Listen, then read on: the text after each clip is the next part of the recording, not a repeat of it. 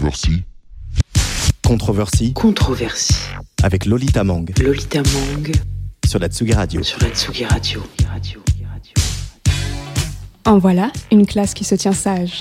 La phrase est prononcée par un policier fin 2018 devant des lycéens, main sur la tête et genoux dans la boue d'un terrain vague. Journaliste indépendant à esprit punk, ex-rédacteur en chef d'une chaîne d'infos continue, lanceur des alertes Allo Place Bovin sur Twitter, David Dufresne la détourne et en fait le titre de son film, sorti en septembre dernier. L'objectif? Démontrer que c'est le pays entier que l'État tente par la force de mettre en position de soumission. En novembre, une loi dite de sécurité globale fait scandale, et surtout son article 24, aujourd'hui soumis à une réécriture totale. Un pays qui se tient sage pourrait-il voir le jour dans un état où photographier, filmer et diffuser des images des, forces de l'ordre est prohibé C'est la question qu'on se pose aujourd'hui. Bonjour à toutes et à tous et bienvenue dans Controversie, une émission à la fois intimiste, révolutionnaire et salement impertinente. Intimiste, nous le serons en fin d'émission avec la réalisatrice Marine Guzy qui signe le documentaire le plus lumineux de cette fin d'année. Alors, heureuse, d'ores et déjà disponible sur le site d'Arte, brosse le portrait sincère et optimiste d'une génération en flottement, celle des 18-30 ans d'aujourd'hui. Mais avant ça, soyons un peu révolutionnaires et penchons-nous plutôt sur les feux qui ont illuminé la capitale samedi dernier. De République à Bastille et dans beaucoup d'autres métropoles, les Français ont marché, notamment en refus face à la loi de sécurité globale qualifiée de liberticide. Pour ouvrir ce dossier brûlant, avec la tête sur les épaules, tournons-nous un instant du côté des sorties musicales du mois et décollons pour un ailleurs un peu plus doux. La femme est de retour et elle, plus que quiconque, saura apaiser cette fin d'année.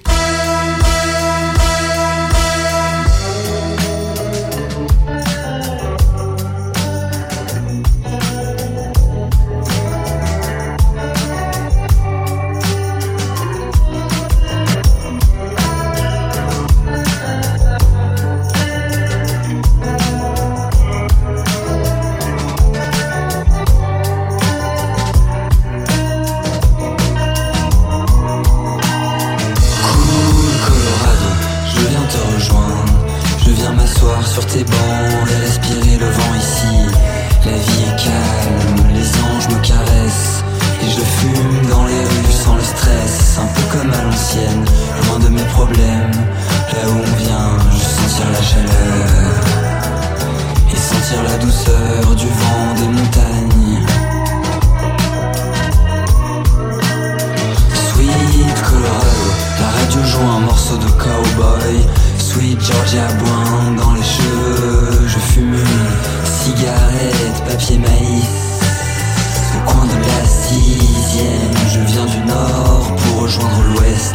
Je pose mes valises chez Lizzie à Denver City, c'est là que le train.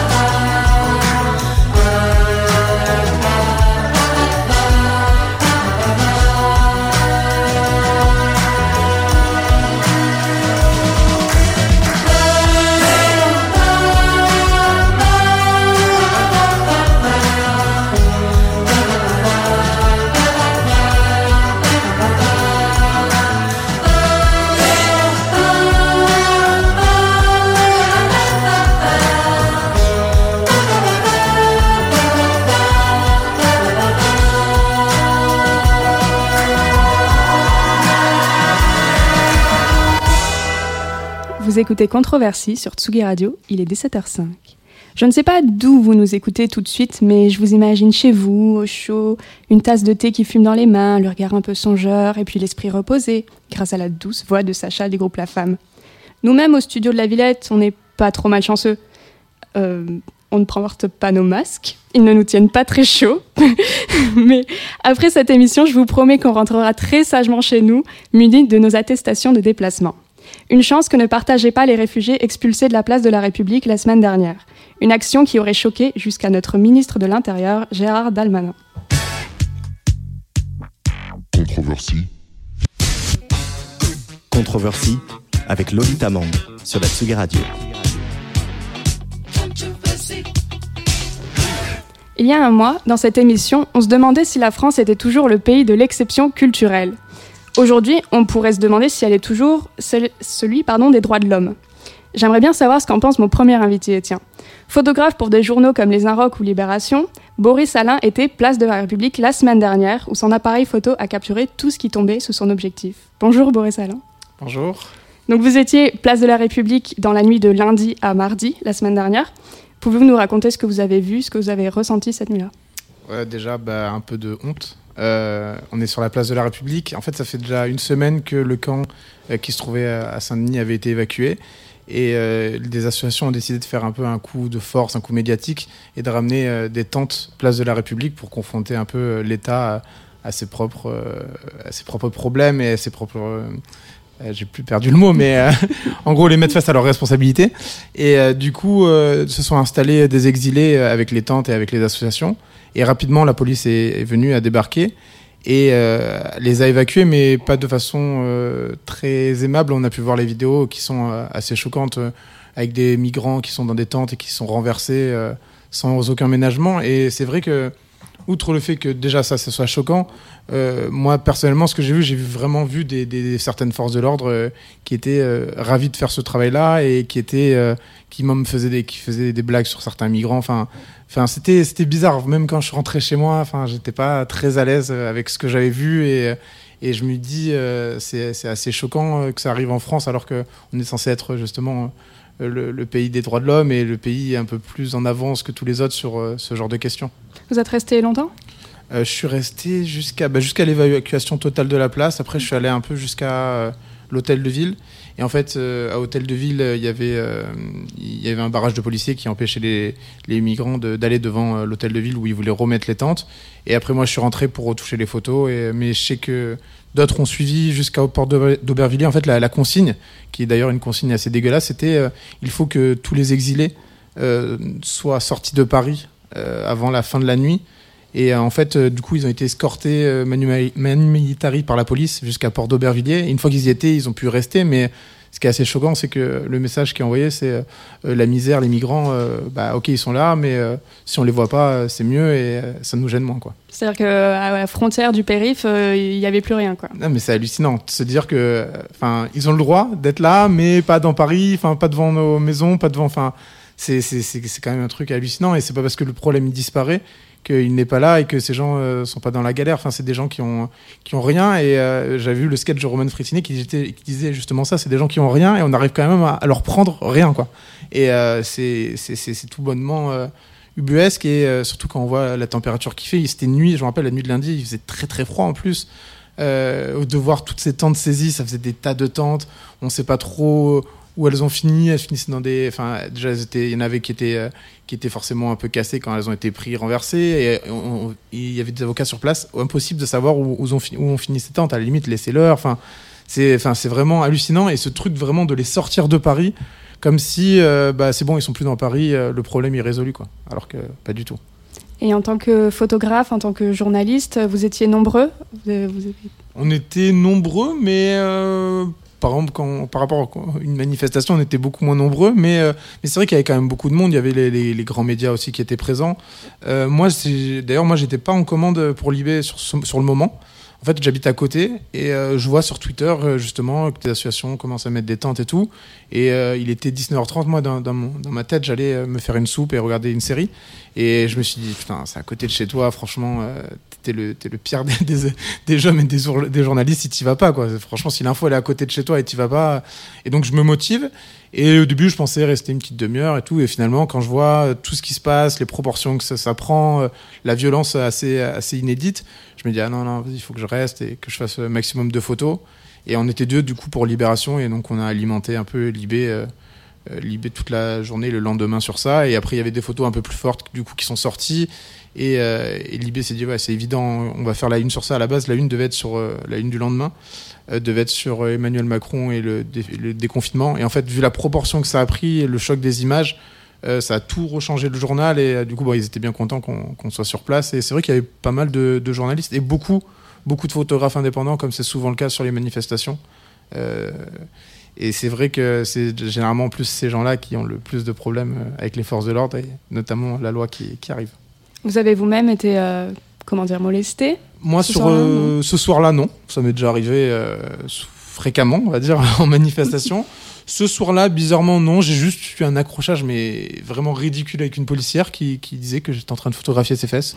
Ce qui ne m'est jamais arrivé. Genre, euh, enfin.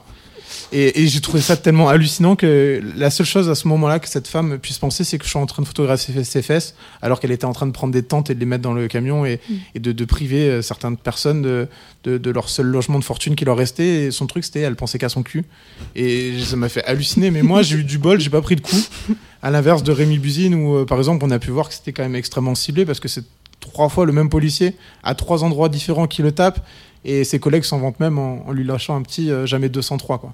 Alors que, en plus, pour le coup, euh, un mec comme Rémi, Rémi Buzine, ça fait des années qu'il arpente euh, les, les- les manifestations. Il est plutôt euh, assez connu des, des services de police, mais dans le bon sens du terme. Et euh, donc vous me dites que vous avez déjà rencontré des, altercations euh, Ouais, ouais. en manif, euh, de quel type Bah, de type confiscation de matériel de protection. Par exemple, sur les Gilets jaunes, l'acte 4, à Bastille, je suis tombé sur un groupe de 20 po- d'une vingtaine de policiers euh, qui, me, qui, voient arriver, mais j'avais mon casque, mon masque à gaz, euh, voilà. Et ils me confisquent tout. Donc euh, je leur dis, bah non, mais je suis journaliste, j'ai cette preuve à l'appui, j'ai pas ma carte de presse parce que c'est un truc de revenu, mais j'ai les justificatifs de, libération, j'ai mes notes de pige, enfin. Donc j'essaie de leur montrer un maximum de trucs. Surtout, j'ai tout mon matos dans mon sac. Enfin, à un moment, si je viens casser, je viens pas avec genre 10 000 euros de matos dans, mon sac. Enfin, faut être un peu bête. Et ces policiers-là, je leur demande, bah, du coup, comment je récupère mon casque de moto?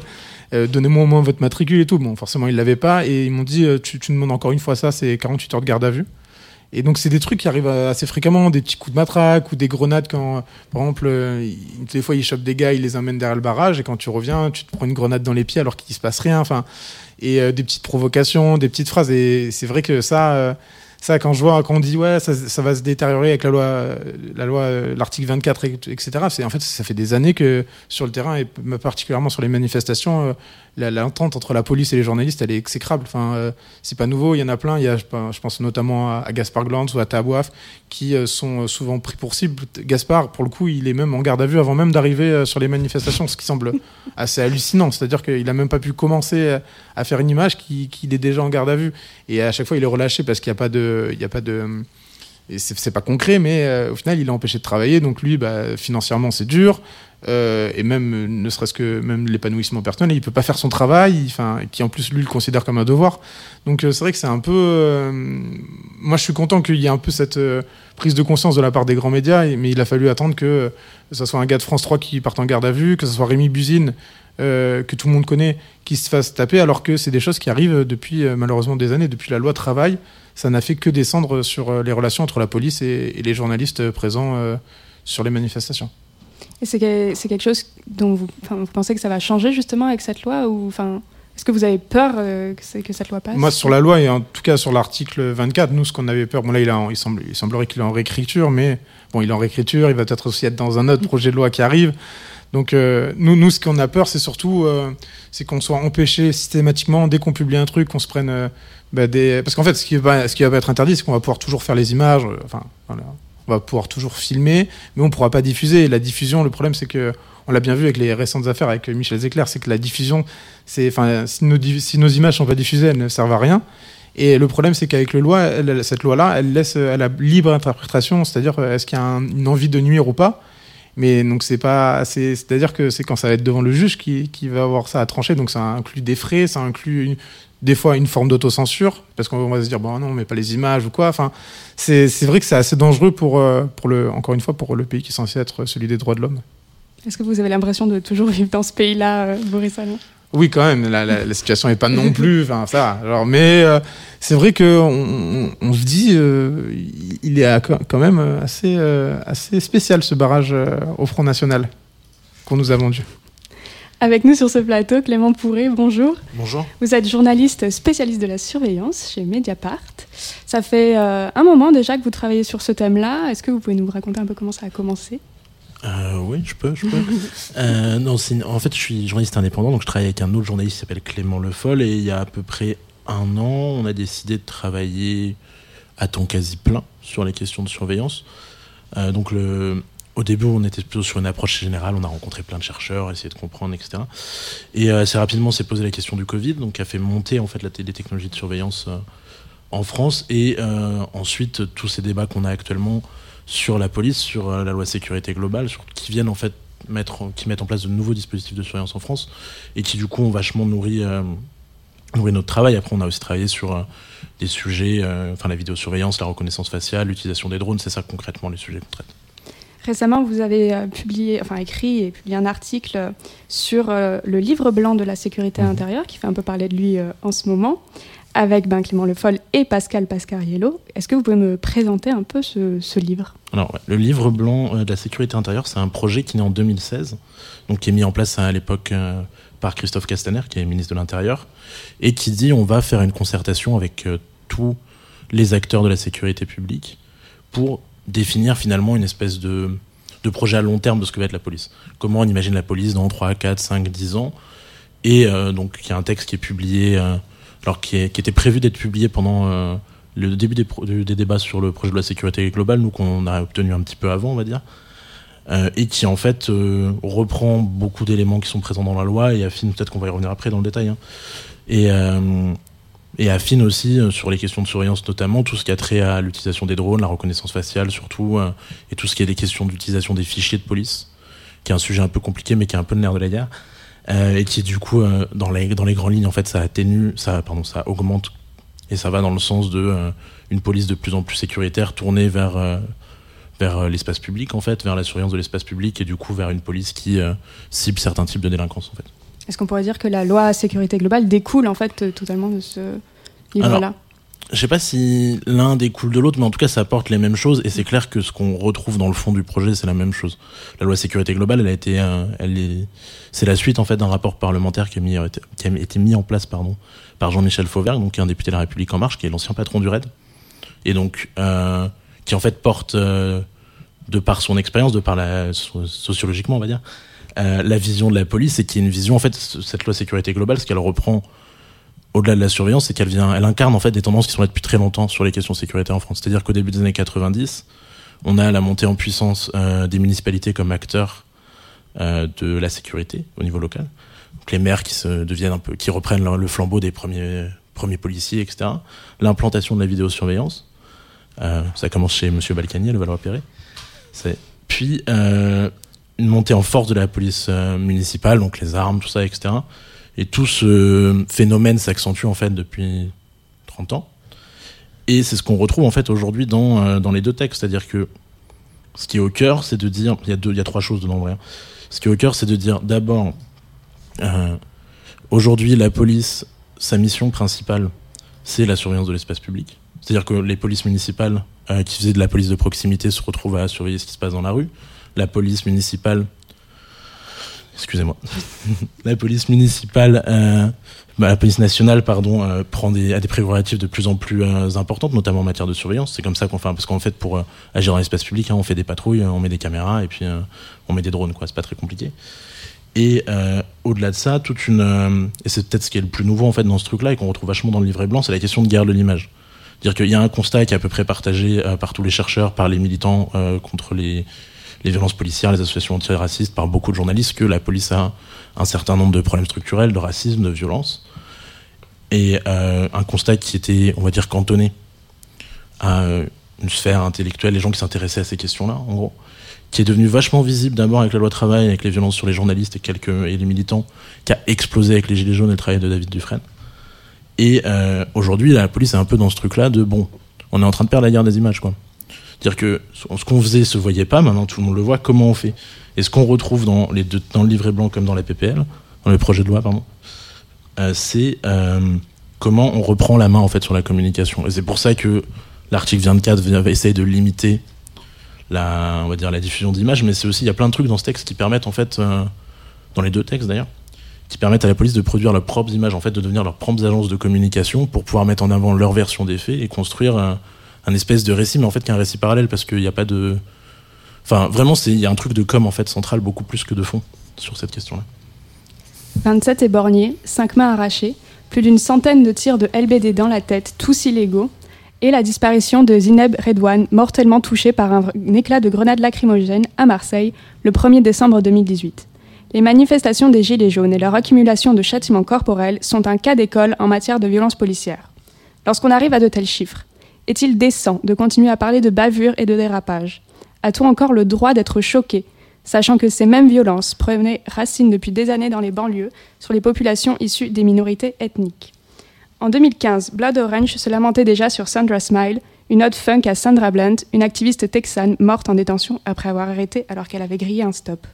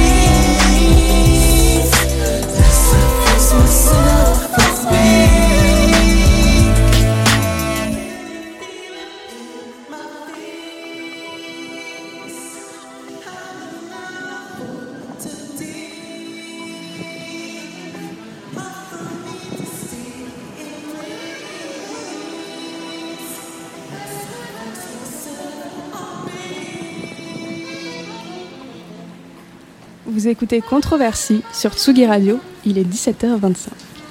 Si les hymnes militants font légion aux États-Unis, la France n'est pas exempte de, de ses propres tensions. L'attaque du producteur de musique Michel Zecler par des policiers dans son domicile la semaine dernière le prouve une nouvelle fois. Dans une enquête vidéo glaçante de Loopsider, vous avez toutes et tous, que vous avez toutes et tous déjà visionné, la victime déclare Sans ces images-là, moi je suis en prison aujourd'hui. Mes proches, mes amis, ma famille, les gens que j'aime auraient pensé que j'ai voulu prendre les armes des policiers et leur mettre des coups. Boris Alain, êtes-vous d'accord? Iriez-vous jusqu'à dire, comme la militante Amal Bentou- Bentoussi, que filmer la police peut sauver une vie? Bah là, en l'occurrence, euh, elle lui a déjà sauvé euh, le fait d'aller en prison, mais euh, c'est vrai que même on le voit sur la, pour revenir sur cette vidéo-là, on voit que la police se calme un peu euh, à la fin quand ils voient que euh, tous les voisins sont en train de filmer et on entend même dans la vidéo les policiers dire vidéo, vidéo. Et euh, c'est vrai que, bah, en tout cas, si oui, sauver des vies en, en France, je pense déjà, elle peut aider à, ce que le, problème en fait c'est que les sanctions il n'y a jamais de sanctions au niveau de l'accord de, sur la police et qu'elles sont vraiment minimes pour revenir sur les gilets jaunes il y a eu l'IGPN qui a été saisi des centaines de fois et sur ces centaines de fois il y a pour l'instant un seul cas euh, qui, a, qui a abouti à une sanction qui a été euh, assez minime et qui l'a été d'ailleurs grâce à la vidéo c'est à dire que sans la vidéo euh, on vous aurait raconté qu'un CRS envoyait des pavés sur les manifestants euh, je pense que tout le monde aurait rionné à cette personne et personne n'aurait cru la version moi-même j'étais dans le Burger King euh, qui s'est fait attaquer et, euh, et s'il n'y avait pas la vidéo, je pense que pas beaucoup de monde aurait cru. Et ce qui est hallucinant, c'est que même avec les vidéos, au final, les sanctions, elles tardent à arriver et les enquêtes, et en tout cas celles de l'IGPN, sont euh, bizarrement euh, extrêmement longues. C'est-à-dire que, par enfin, je parle de ce cas-là parce que je le connais bien, mais sur le, Burger King, ils ont donc la vidéo euh, faite par le journaliste, ils ont toute la vidéosurveillance, ils ont des témoignages de personnes, dont trois journalistes dont je fais partie. C'est-à-dire qu'ils ont énormément de témoignages, mais pour l'instant, l'enquête, elle piétine. Aux dernières nouvelles, le lieutenant n'arrivait pas à identifier ses propres, propres hommes. Enfin, c'est assez extraordinaire. Donc, déjà, quand on a les vidéos, c'est extrêmement dur d'avoir euh, gain de cause et, euh, de, pouvoir euh, avoir légitimement une défense et qu'on nous croit. Du coup, oui, quand il n'y a pas de vidéo, c'est mission impossible. Et encore plus, là, c'est quelque chose qui a fait ressortir aussi la, vidéo de, Michel Zecler, c'est qu'on a des personnes qui sont assermentées, qui soit se protègent entre elles, soit n'hésitent pas tout simplement à mentir sur des PV. Ce qui, est, ce qui est tout bonnement hallucinant, quoi. Clément Bourré, un commentaire? Non, non, je suis assez d'accord avec euh, ce que dit Bobby sur, euh, à la fois les, défaillances, en tout cas les limites de l'IGPN, donc qui est l'institution qui est, alors qui est dépendante du ministère de l'Intérieur, hein, qui est censée contrôler euh, la police. Et sur la vidéo en soi, aujourd'hui, moi je pense qu'il y a vraiment un enjeu, et c'est ce que disent beaucoup d'associations antiracistes aussi, à filmer les contrôles d'identité, des choses comme ça, parce que il y a. C'est dur à prouver, hein, mais en tout cas, c'est assez évident que la police n'agit pas de la même manière quand elle se sait surveiller. Et derrière, il y a en effet un enjeu de constituer des preuves pour les, pour les différentes affaires, et aussi de travail journalistique, en fait, de visibiliser une réalité de la pratique policière qu'on voit peu, alors que bah, aujourd'hui, les contrôles aux faciès, a une enquête qui date de 2017, il me semble, du, euh, du défenseur des droits, qui explique que euh, sous 85% des personnes euh, contrôlées, enfin des personnes en France n'ont pas été contrôlées ces cinq dernières années. Mais quand on s'intéresse euh, aux personnes perçues comme noires ou arabes, on est à 85% des personnes qui se sont faites contrôler. C'est-à-dire qu'il y a 20 fois plus de chances en gros d'être contrôlé quand on est noir et arabe. Et euh, sur le contrôle, aujourd'hui, il y a un travail de Bastama qui est assez intéressant, qui s'est intéressé sur les 40 dernières années aux personnes qui sont mortes euh, lors d'interventions policières. Il dénombre, il dénombre un peu plus de 600 morts. Et il y a euh, 150 de ces morts environ qui sont des personnes qui sont mortes après un contrôle, pendant un contrôle, donc pendant un truc qui est finalement euh, très bénin en fait, qui est pas censé être une opération. Je veux dire, c'est pas, c'est pas une intervention sur un braquage, c'est pas quelque chose comme ça. Donc il y a une une vraie nécessité aussi de montrer ça, je pense, journalistiquement et même euh, citoyens. D'ailleurs, les gens qui documentent les violences policières euh, sont historiquement beaucoup plus des citoyens, des militants antiracistes, qui sont pas des journalistes, mais qui font un travail d'information, euh, publique que des journalistes euh, entre guillemets purs et durs en, rédaction avec une carte de presse, etc. Est-ce qu'on va trop loin quand on dit que la France est sur une pente ou va vers une dérive autoritaire?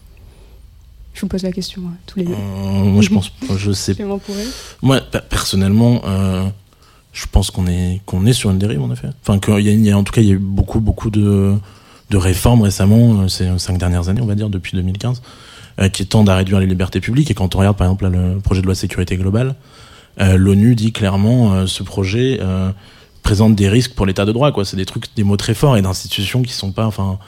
L'ONU, c'est pas non plus euh, des zadistes, quoi. Je sais pas ce que je veux dire, mais c'est des gens sérieux, quoi, et qui sont pas dans un positionnement politique très dur. Et quand on regarde les, papiers, notamment produits par la presse étrangère, par exemple, en ce moment sur la France, qui ont une liberté de parole différente, c'est ultra violent, quoi. Ce qu'ils racontent, c'est euh, un pays, ouais, qui est sur une dérive policière, autoritaire, qui arrive pas à se remettre en question, un pouvoir qui se, qui se légitime pas. Et même à plus petit niveau, journalistiquement parlant, nous, par exemple, sur toutes les enquêtes là qu'on a produites ces 3-4 derniers mois à Mediapart sur ces questions de surveillance, préfecture de police ne parle plus. Euh, on leur envoie des questions, ils nous disent envoyez-nous les questions, et puis on leur envoie les questions, mais euh, ils nous répondent pas. Alors que souvent on revient avec des questions, et par exemple on a fait un article sur un logiciel qu'utilise la préfecture de police pour euh, pour euh, anonymiser les images en fait qui, qui captent avec des drones, qui est un logiciel qui s'appelle Yo- YOLO et qui porte super bien son nom parce que ça marche pas quoi. Et on leur envoie les questions, on leur dit vos logiciels ils marchent comme ça, comme ça, confirmez-nous, mais on a des documents. Enfin c'est pas des trucs voilà, faut juste dire oui non quoi. Pas de réponse. Et du coup, cette, tendance-là, elle s'observe à plein d'autres aspects. On voit là, par exemple, on a Mediapart a sorti une affaire de violence policière là récemment. Euh, c'est euh, un groupe de jeunes qui arrivent, euh, qui, est, qui est en voiture comme ça. Il y a des voitures, d'autres voitures qui arrivent, des mecs qui sortent, qui n'ont pas de bracelet police, c'est des policiers de la BAC du 9-3, euh, qui les braquent, qui leur tirent dessus. Vraiment quoi, parce que le, le gars en fait, le gars qui est dans sa voiture essaie de reculer parce qu'il voit des, il a l'impression qu'il va se faire carjacker. Quoi. Donc les policiers sortent, les arrêtent, euh, tirent deux balles qui ne touchent pas mais qui passent à 10 ou 20 cm de la tête du conducteur. Donc ces images sortent, Mediapart fait son travail d'enquête, interroge le parquet, etc. On apprend que bon, il y a une procédure en cours. Et quand Mediapart va interroger la préfecture de police, la préfecture de police dit texto, alors que c'est c'est un mensonge. Ils disent euh, nous euh, nous n'avons rien fait contre ces policiers parce que le tribunal, l'institution judiciaire a conclu un non-lieu et à la légitime défense, ce qui est faux. Et ça c'est une affaire qui date d'il y a 3-4 jours. Quoi. Donc la préfecture de police par exemple va couvrir euh, des violences documentées euh, et mentir un peu euh, droit dans les yeux. Quoi. À quoi sert l'IGPN aujourd'hui, finalement? Mmh. Non, c'est une bonne question. Euh, je dirais pas que ça sert à, à rien, mais ça, ça sert. nourrit des familles de policiers du coup. ça Ceux sert- qui ont le travail là-bas. Quoi. Ouais, voilà. non. Mais non, non, mais franchement, le, le problème, mais, c'est- mais justement, c'est ça, ça c'est un très gros problème, c'est que les gens, euh, les gens, les citoyens, hein, vous, moi, n'importe qui, et ils ont l'impression déjà qu'il y a deux, qu'il y a un système de justice et de sanctions à deux vitesses. C'est-à-dire que vous, vous faites n'importe quoi dans la rue, un policier vient, vous interpelle, vous met une amende, vous êtes puni parce que vous avez défailli. Enfin, c'est le système normal, c'est comme ça. Et les policiers là, on a des trucs qui sont documentés, des vidéos assez hallucinantes, des témoignages accablants. Et les mecs, ils s'en sortent euh, soit avec une petite tape dans le dos, et ça c'est dans le, le pire des cas, sinon euh, avec euh, rien du tout, et ils sont même pas inquiétés. Et ce qui est assez hallucinant, c'est que déjà, le fait de ne pas être sanctionné, c'est hallucinant, mais ça donne aussi un sentiment euh, d'injustice pour euh, tous les autres citoyens qui, euh, soit sont exemplaires, soit quand ils ne le sont pas, se, prennent, une sanction qui est normale. Mais ce sentiment d'injustice, en tout cas, c'est quelque chose que je vois qui remonte et qui énerve extrêmement tous les manifestants dès, sont, dès, que j'ai l'occasion de les, croiser quand, je suis en reportage. Quoi. Et c'est vrai que l'injustice, je pense que elle est, elle est d'autant plus dure quand on a des personnes qui, euh, en manifestation, ont perdu un œil, une main, ou euh, ont été blessées. Enfin, c'est euh, c'est quelque chose ouais, de, d'incompréhensible. Et à chaque fois, maintenant, l'IGPN, c'est même devenu une blague en manifestation. Quoi. On a l'impression que, enfin, qu'il- qu'il- qu'il va rien se passer. Quoi. Et euh, c'est c'est assez dommage. C'est vrai qu'assez souvent, il se passe rien, en fait. Enfin, Les enquêtes sont pas. Enfin, il y, a- il y a plein de questions qui explicitent le- les problèmes que rencontre l'IGPN. Déjà, c'est une institution qui dépend du ministère de l'Intérieur. Donc, c'est un peu. Ils surveillent leur employeur. Donc, c'est ça pose plein de problèmes. Il y a des questions de moyens, il y a des questions d'enquête. Là, il y a. Bah, justement, là, il y a eu. Donc, quand Rémi Buzine s'est fait agresser, c'était quand euh, Mardi? Bah, du coup, c'était lundi. euh, Lundi dernier, il y a eu une, donc il y a eu un grand raoult médiatique et euh, Oui. et euh, le donc Gérald Darmanin qui dit je publierai les enquêtes de l'IGPN. Quand on va voir ces rapports-là, l'IGPN ils expliquent on a essayé d'appeler deux fois Monsieur Buzine, on ne l'a pas eu donc il conclut qu'il veut pas parler. Juste ils ont appelé deux fois un journaliste qui travaille dans la journée, ils l'ont pas eu au téléphone, basta. C'est quand même un truc surréaliste Ouais. quoi. Et c'est quelque chose qu'on voit sur plein d'enquêtes. euh, il y a David Dufresne et, qui avait produit une grosse enquête là-dessus, donc Allo IGPN, qui est la suite d'Allo euh, Place Beauvau, où il explique, voilà, euh, on voit bien que l'IGPN, ben, les avocats parlent aussi, etc. euh, ils passent pas de coup de fil, ils vont pas au bout de l'enquête. Donc en fait, c'est un peu une institution qui a une utilité euh, très limitée. Je pense qu'il y, a des- il y a des fois quelques exemples où ça fonctionne, hein, mais qui dans les faits euh, assurent pas le contrôle de la police. Quoi. Et, et pour revenir à la question précédente, La France est-elle en ouais, pleine dérive autoritaire? Bah, moi, juste aussi un truc sur la presse, c'est que ce qui est, ce qui est assez inédit, c'est que de plus en plus, on a aussi des journalistes qui sont mis en cause euh, directement par le gouvernement. Nous, on a récemment eu Willy Ledevin, euh, qui a été entendu euh, bah, justement, je crois, par l'IGPN, euh, suite à un signalement direct du ministre de Gérald Darmanin. euh, parce qu'il avait sorti des informations euh, sur la mort de Samuel Paty. Enfin, c'est des choses qui sont hallucinantes et qui sont. Un journaliste de Libération Ouais, donc Willy Ledevin, qui est dans les enquêtes judiciaires, mais il n'y a pas que lui. Il y a eu aussi, je me rappelle, je crois, le, tout le euh, Disclosure. euh, Disclose, ouais, Disclose, qui est une grosse ONG qui, euh, qui fait travailler, c'est une ONG de journalistes qui fait des très grosses enquêtes euh, qui sont diffusées dans plein de médias. Mm. qui ont été entendus, je crois, sur euh, les une enquête sur la vente d'armes. Il y a pas mal de, enfin, il y a de plus en plus de journalistes ouais, qui sont Ouais. entendus dans des procédures. euh, Mm, Et ouais, du coup, ça c'est assez hallucinant. Et surtout quand après, moi, moi ce qui m'énerve aussi, c'est que quand je vois des associations contre- comme RSF qui maintenant commencent un peu plus à se bouger, mais qui en France, euh, franchement, c'est de l'eau tiède et ils font jamais rien. Et alors que ce qui est hallucinant, c'est que ce qui se passe en France, et notamment sur les journalistes et sur des trucs comme ça, enfin. euh, genre normalement, euh, je me rappelle, je sais pas, il y a 5-10 ans, ça serait arrivé, il y aurait une levée de bouclier immédiat, tout le monde aurait été offusqué. À la limite, euh, bon, on se dit, ah bah encore, encore des journalistes qui sont entendus par le pouvoir. Enfin, c'est assez bizarre de se dire ça en France. Et, dernière chose aussi sur, sur le fait qu'on descende dans une pente, ce que je trouve aussi assez fabuleux, c'est que euh, des gens manifestent euh, contre, le loi, euh, contre l'article 24, etc. Et à chaque fois, mais que ce soit contre cet article-là, que ce soit contre les migrants, que ce soit la, la réponse du gouvernement à ces gens-là qui sont dans la rue, qui prennent du temps pour, pour se manifester, c'est non, mais vous nous avez pas bien compris. Enfin, on a l'impression qu'à chaque fois, on, est vraiment tous les, les, les, les- tombés de la dernière pluie et qu'on comprend jamais rien avec le gouvernement. Donc il fait les trucs, mais c'est pour notre bien, mais il comprend, on comprend, mais les gens ne comprennent pas. Les gens sont trop bêtes pour euh, lire les textes euh, et les comprendre. Et, euh, et ça, j'ai l'impression que oui, c'est, ça, ça fait partie aussi d'une dérive qui est de plus en plus grande en France. Merci Boris Alain, Clément Pourret d'être venu dans cette émission. À ce jour, l'article 24 est en cours de réécriture, affaire à suivre. Pour cette ultime émission avant 2021, j'avais quand même envie de clôturer l'année sur euh, une note plus lumineuse. Actuellement disponible sur Arte, Alors Heureuse est un documentaire éminemment politique qui transpire l'espoir. Marine Guisy est allée à la rencontre des gens de sa génération, se hasardant à leur poser des questions aussi larges que complexes. Sa bande originale, Sublime, est signée par une certaine PR2B, nom de code étrange derrière lequel se cache Pauline Rambaud de Barallon, musicienne rêveuse des écuries Naïve Records. Et puis parce qu'une chanson vaut mille mots, écoutons tout de suite la chanson du bal.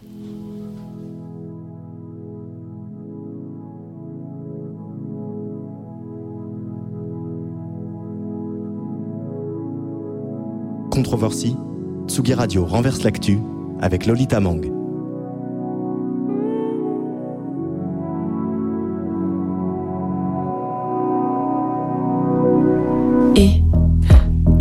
Soir, j'ai fui au milieu de la soirée.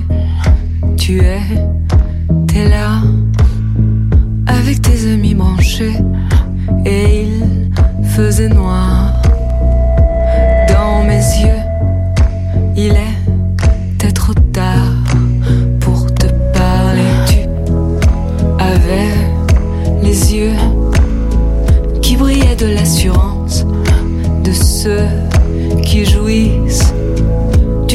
d'importance en lice pour l'espoir de n'avoir plus haut qu'un cauchemar. J'avais ma couleur de spleen et vert de jean. Il ne fallait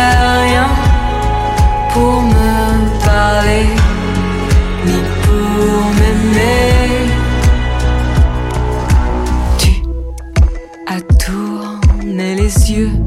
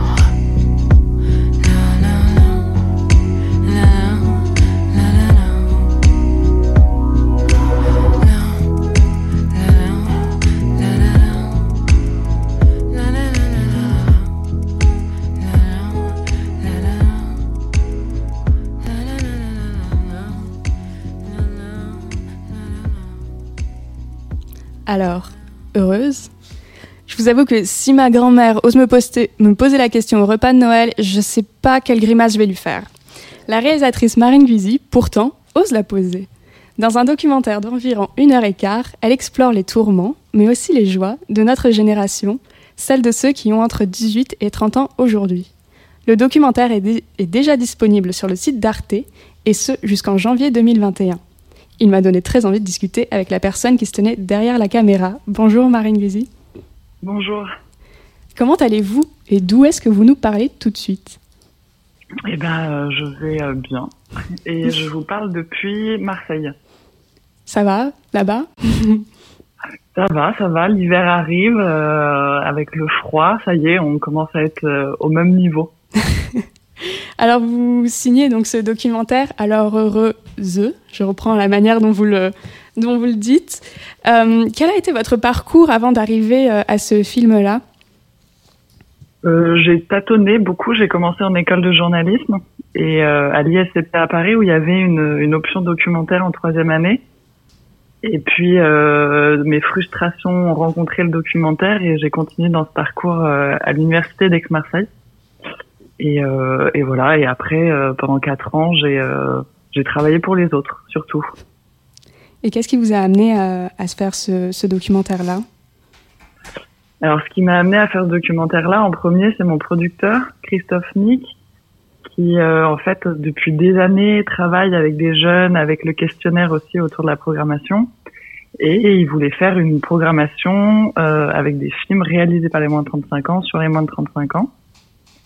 Euh, et on en est venu à se dire que c'était peut-être important aujourd'hui de, de savoir comment les jeunes euh, allaient. Alors dans le documentaire, vous, vous parcourez un peu la France, euh, caméra sur l'épaule, euh, et vous rencontrez voilà toute une toute une ribambelle euh, d'hommes et de femmes plus ou moins jeunes, en tout cas, disons plutôt jeunes. Comment vous avez sélectionné ces intervenants-là? Euh, j'ai fait une soixantaine d'entretiens. Et donc, il y a à peu près 15 euh, personnages euh, dans le film qui sont restés. Et en fait, les personnes, je les ai rencontrées euh, via les réseaux sociaux, beaucoup. J'ai utilisé Instagram, Facebook. Et ensuite, ça a fait un peu un effet boule de neige. Une première rencontre m'a amené à une autre rencontre, puis encore une autre.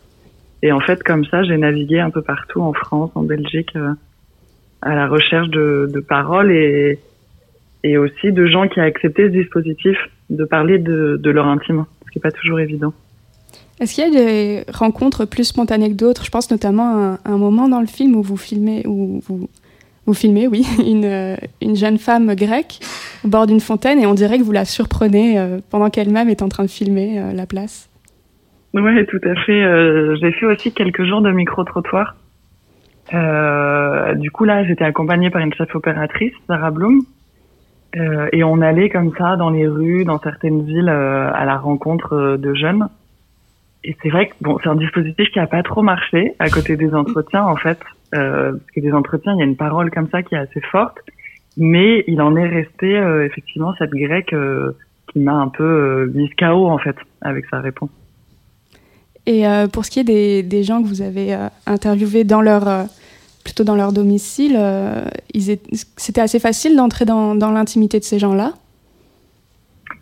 moi, je suis pas trop gênée de rentrer dans l'intimité des gens, je crois. Euh, bon, je suis pas voyeuriste pour autant, mais c'est vrai qu'en fait, avec la caméra, c'est un tiers qui permet comme ça aussi, euh, je crois pour moi en tout cas, d'être beaucoup moins, euh, beaucoup moins casanière, beaucoup moins timide que je peux l'être parfois dans ma vie. Et puis, et puis, je pars du principe que tout le monde a quelque chose à dire. Je crois qu'il y a une volonté aussi comme ça de de donner la parole, euh, donner la parole aux gens. Euh, moi, j'ai la chance euh, qu'on me donne un petit peu ce- cet espace-là, donc j'ai envie aussi d'en faire profiter, d'en faire profiter les autres. D'où vient d'ailleurs le, le titre de votre documentaire Alors heureuse? J'ai pas compris, redites-moi votre question. D'où vient le titre de votre documentaire? Euh, du directeur des programmations euh, Société d'Arte, Fabrice Puchot, euh, qui un jour, je crois, a lancé ça comme ça en réunion et en fait c'est resté. Souvent les titres de travail ne restent pas et en fait celui-ci, est- il est resté. Je m'y suis attachée et puis, et puis c'était une évidence. Et vous aviez déjà commencé les entretiens? Vous aviez déjà commencé à poser cette question-là? Euh, le titre est arrivé avant les entretiens. Ouais, ouais. Parce qu'en fait, je, je commence souvent les entretiens, euh, même dans un autre film que j'ai fait précédemment pendant mes études, en demandant aux gens comment ils vont. Donc c'est une façon euh, comme ça de détendre un peu l'atmosphère souvent et euh, et donc après on a tissé à travers cette première question et, et le sujet du film. J'ai envie de vous renvoyer une des questions que vous posez également beaucoup. Qu'est-ce qui vous rend heureuse aujourd'hui? Euh, ce qui me rend heureuse aujourd'hui, je pense que c'est euh, c'est la période de la vie dans laquelle je suis, euh, en approchant les, les, les 30 ans, en ayant réussi à faire ce film, euh, en vivant avec ma compagne. euh, Je pense que c'est surtout mon foyer qui me, rend heureuse, surtout en ce moment, parce que de toute façon avec le confinement, on est un peu limité. Le documentaire est également caractérisé, par une très jolie bande originale signée euh, PR2B. Vous l'avez rencontrée, Pauline? Comment s'est fait euh, ce- Comment est-elle arrivée à la bande originale du film? Et ben moi, je l'avais découverte euh, pendant le premier confinement. Elle avait fait des reprises sur son Instagram avec des petites vidéos. Elle a fait une reprise d'une chanson des Demoiselles de Rochefort. Et j'étais en plein, euh, en plein dans mon film, en plein dans le montage. Et tout d'un coup, ça a fait écho à ce que les personnages disaient, à l'état d'esprit dans lequel j'étais. Et donc, je l'ai contactée, je crois, par Instagram au départ. Et puis euh, ensuite, on a beaucoup dialogué à distance et en fait, on n'a jamais réussi à se rencontrer à cause euh, à cause du Covid. Euh, la seule fois où on avait dû se rencontrer, ça n'avait pas été possible. Et du coup, on a échangé par téléphone pendant pendant des mois. Mais on désespère pas de réussir à trouver le moment où on pourra boire un café ensemble. Peut-être même aller à un concert, on ne sait pas. Qu'est-ce que vous vouliez exprimer, vous, à travers la musique du film? Euh, je voulais mettre un peu en valeur cette espèce de mélancolie heureuse, je trouve, qu'il y a dans ce film. Et euh, je trouve que PR2B a cette capacité à, à avoir une lucidité dans ses paroles, euh, lucidité de la situation, de l'amour, de la souffrance, de la mélancolie, mais euh, avec beaucoup d'espoir, avec beaucoup d'envie, de désir. Il y a quelque chose comme ça qui, qui donne envie de continuer d'avancer. J'avais envie que la musique euh, revienne un petit peu comme ça, souligner les propos du, du film, jusqu'à embarquer le film euh, avec la musique de fin. Est-ce que qu'est-ce que vous écoutez en boucle vous en ce moment? Euh, compromat. un peu plus agressif. En réponse au climat un peu anxiogène? C'est vrai qu'il y a euh, ce titre que, euh, qui est sorti avec Adèle Anaël, euh, d'un clip qui moi m'a beaucoup marqué euh, il y a quelques années. Et, et c'est vrai que je sais pas, Compromat en ce moment ça tourne en boucle, mais euh, mais euh, ça, je sais pas, ouais, peut-être que peut-être que je suis un peu en colère, mais comme le dit l'un des personnages du film, nos colères elles sont légitimes, donc euh, donc ça tourne, ça trotte. Parmi tous vos personnages, est-ce que vous avez eu des, des entretiens favoris d'ailleurs? Oui, mais ça je peux pas vous le dire. Ben, merci en tout cas Marine pour euh, cette courte mais riche interview. Alors c'est sur Arte TV. Courez le voir, que dis-je, volez le voir, c'est un grand service que vous ferez à vous-même. Controversie, c'est fini pour cette fois, mais ne nous quittez pas trop vite. À 18h, c'est Woody Brown du collectif Funky French League qui me succède avec un DJ set tout feu tout flamme. Moi, je vous, lisse- je vous laisse avec le titre de toutes les dernières fois. Sorti il y a un an sur l'album 2019-2019, il cristallise un peu tout le ras-le-bol contemporain.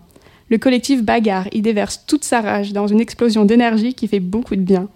Alors je propose qu'on utilise ce titre un peu comme un enchantement pour dire au revoir à tous nos tracas et les laisser pourrir en 2020.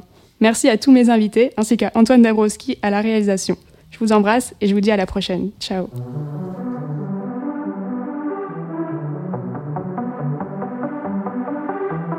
Revoir à toi qui rêve encore, revoir à toi qui n'est pas mort, revoir ma mère, revoir mon père, revoir ma zone pavillonnaire, revoir à toi l'ours polaire, revoir à tous les revoir à ceux qui meurent de froid, revoir aussi au pôle emploi, revoir à toi la pop urbaine, revoir à toi Marine Le Pen, revoir à vous, revoir la vie, revoir à nous, tout est fini, revoir à toi planète Terre, revoir les plantes, revoir les guerres, revoir l'amour, revoir la haine, revoir à toute la race humaine.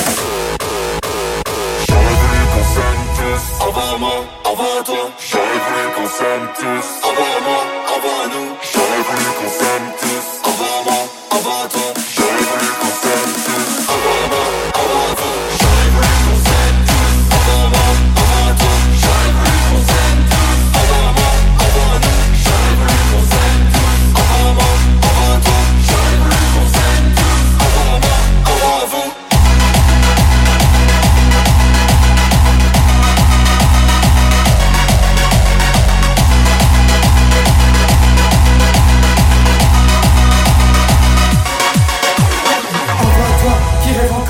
au revoir à toi qui n'est pas mort, au revoir ma mère, au revoir mon père, au revoir ma zone pavillonnaire, au revoir à toi l'ours polaire, au revoir à tous les bipolaires, au revoir à ceux qui meurent de froid, au revoir aussi au pôle emploi, au revoir à toi la pop urbaine, au revoir à toi Marine Le Pen, au revoir à vous, au revoir la vie, au revoir à nous, tout est fini, au revoir à toi Envoie à toute l'ultra-violence Envoie à toi, Miss Météo Envoie aux vieux quand il fait chaud Envoie à tous les Yankees Envoie aussi l'Amazonie Envoie à toi, MDMA Envoie aussi à Benalla Envoie à tous les gilets jaunes Envoie à toi, la couche zone Envoie à tous les CRS Envoie aussi à Kenny West Envoie à toi, la fin du monde Envoie à toi, la fin du mois Envoie à toi, l'anorexique Envoie aussi aux alcooliques Envoie à toi envoie les flammes, envoie les pierres, envoie l'amour, envoie la haine, envoie toute la race humaine.